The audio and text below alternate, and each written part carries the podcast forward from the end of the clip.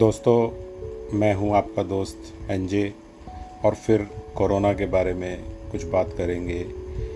कोशिश करेंगे कुछ कॉन्फिडेंस फिर से पैदा करने की। आज की शुरुआत कर रहा हूँ एक छोटी सी कहानी से।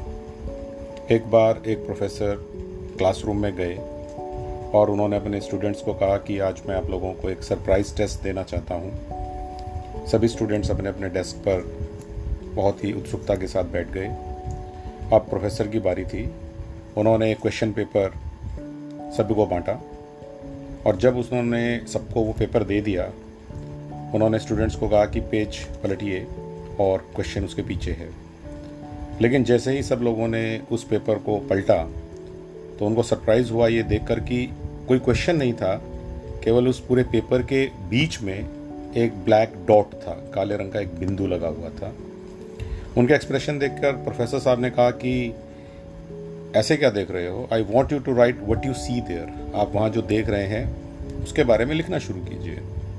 जो स्टूडेंट्स कंफ्यूज थे, उन्होंने इस अजीब से टास्क को करना शुरू किया। लिख दिया। क्लास के अंत में प्रोफेसर साहब ने सारी आंसर शीट्स इकट्ठी कर ली और स्टूडेंट्स के सामने वहीं पढ़ने लगे। और उन्होंने देखा कि पूरी क्लास ने केवल उस ब्लैक डॉट उस काले बिंदु के बारे में ही लिखने की कोशिश की थी और ये लिखा कि वो शीट के कितने सेंटर में है, उसकी पोजीशन क्या है, काला कितना काला है, उसका सेंटीमीटर मिलीमीटर कितना है। ये सारा पढ़ने के बाद जब पूरी क्लास साइलेंट थी कि अब हमारा कुछ एनालिसिस आएगा तो प्रोफेसर साहब ने कहा कि मैं आप लोगों को इस चीज़ पे ग्रेड नहीं करने वाला हूँ। मैं आप लोगों को कुछ सोचने के लिए मजबूर करना चाहता था।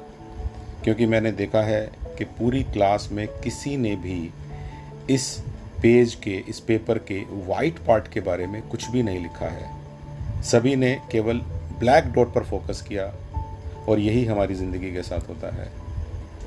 हमारी ज़िंदगी भी एक पूरा वाइट पेपर है। इसमें देखने के लिए बहुत कुछ सफ़ेद है, बहुत कुछ अच्छा है। लेकिन शायद हम हमेशा डार्क स्पॉट्स को देखना चाहते हैं। भगवान ने बहुत ही प्यार, बहुत ही केयर के साथ हमें ये लाइफ दी है। और इसमें सेलिब्रेट करने के लिए बहुत कुछ है। हमारे आसपास नेचर नेचर ने बहुत सारी ऐसी चीज़ें दी हैं, जिनको देखकर हम खुश हो सकते हैं। हमारे आसपास हमारे दोस्त हैं, हमारे अच्छे रिश्तेदार हैं, हमारा जॉब है जो हमें सेटिस्फेक्शन दे सकता है। और इतने छोटे छोटे चमत्कार हम दिन भर में नोटिस करना ही भूल गए हैं। क्योंकि हम केवल देख रहे हैं तो डार्क स्पॉट कौन से हेल्थ इश्यूज़ हैं जो मुझे परेशान कर रहे हैं? मेरे पास पैसा कम तो नहीं रह गया है। हमारे यहाँ किसी का रिलेशनशिप कॉम्प्लिकेटेड तो नहीं हो गया है। मुझे कोई फ्रेंड दुखी तो नहीं कर रहा है। जबकि ये डार्क स्पॉट हमारी इस पूरे वाइट पोर्शन के मुकाबले में केवल एक डॉट है।